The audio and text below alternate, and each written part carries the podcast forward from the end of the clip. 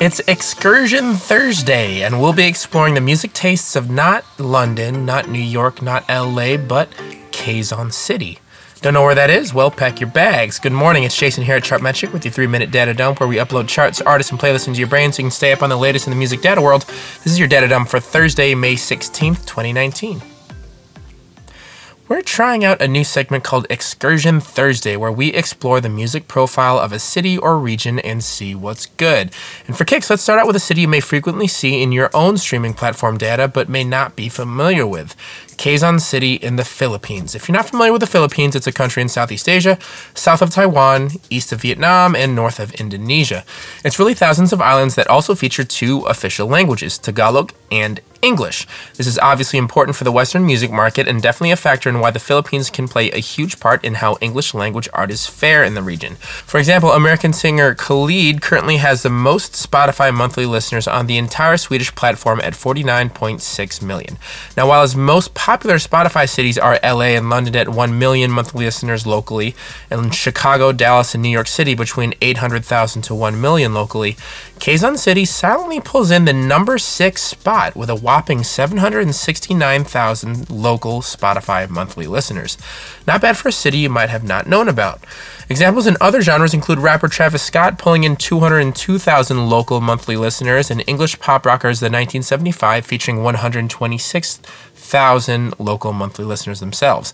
Now, Quezon City sits adjacent to Manila, the country's capital, and loosely speaking, is what Orange County is to Los Angeles or maybe what Brooklyn is to Manhattan, a bigger, heavily populated extension of its more popular sister city. Besides a language connection, part of what is likely driving such strong streaming activity specific to Quezon City is the fact that two of the country's most popular universities, the University of Philippines de Diliman and Ateneo de Manila, are also located here. Some of the top artists by YouTube video daily views show more of a regional focus. K-pop supergroup Blackpink currently has 496,000 local daily views, BTS at 215,000, and Korea Japan focused girl group Twice at 136,000.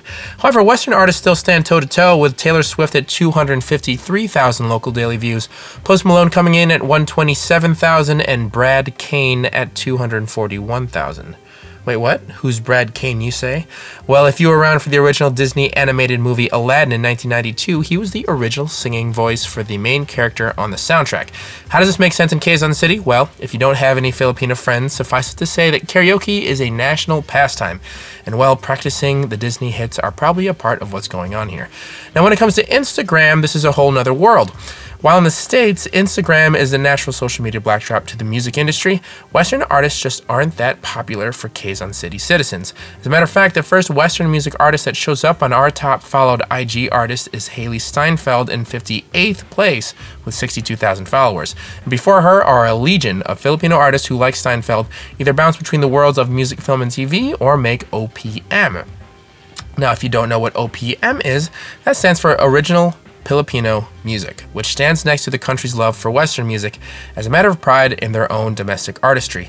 It's so popular that Spotify made an OPM hub that Music Ally wrote about back in February. The star playlist of that is called Tatak featuring OPM music and over 1 million followers to date, so check it out. Next time you see Quezon City in your streaming data, hopefully this will put some context to it, and while you're at it, might as well license your tunes to Filipino karaoke bars post haste. That's it for your daily data dump for Thursday, May 16th, 2019. This is Jason from Chartmetric. For your comments are at app.chartmetric.com slash sign up, and article links and show notes are at podcast.chartmetric.com. Happy Thursday. See you tomorrow.